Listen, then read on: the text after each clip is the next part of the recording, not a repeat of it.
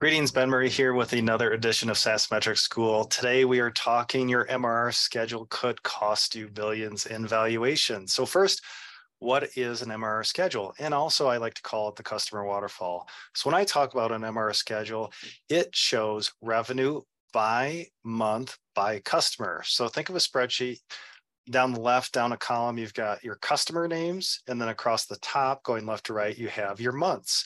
So we're showing revenue by customer by month. And that's what I call our MRR schedule. And there's so much data that comes off the MRR schedule. It's the key to the health of your recurring revenue.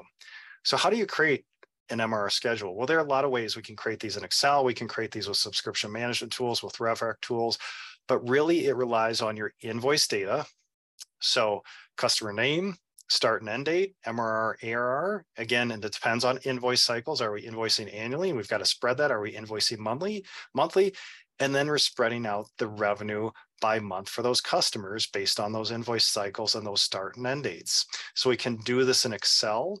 And I, one of my recent posts, I published how you can create your MRR schedule. I'll put the link in the show notes. So we've got to take that transactional data that's going from top to bottom and now spread this and convert it going left to right. And then we can plug it into our retention analysis. You know, and then from there we can calculate gross dollar retention, net revenue retention, and customer retention. So again, the tools that to create your MRR schedule, you can use Excel templates. I've got a bunch of those where you can do that, or subscription management tools, or your RevRec engine. Now, one thing with RevRec, RevRec can create havoc on your MRR schedule. We've got credit notes, we've got timing, we've got catch-ups, we've prior period adjustments, and that can really mess up your revenue retention. So just, just keep that in mind.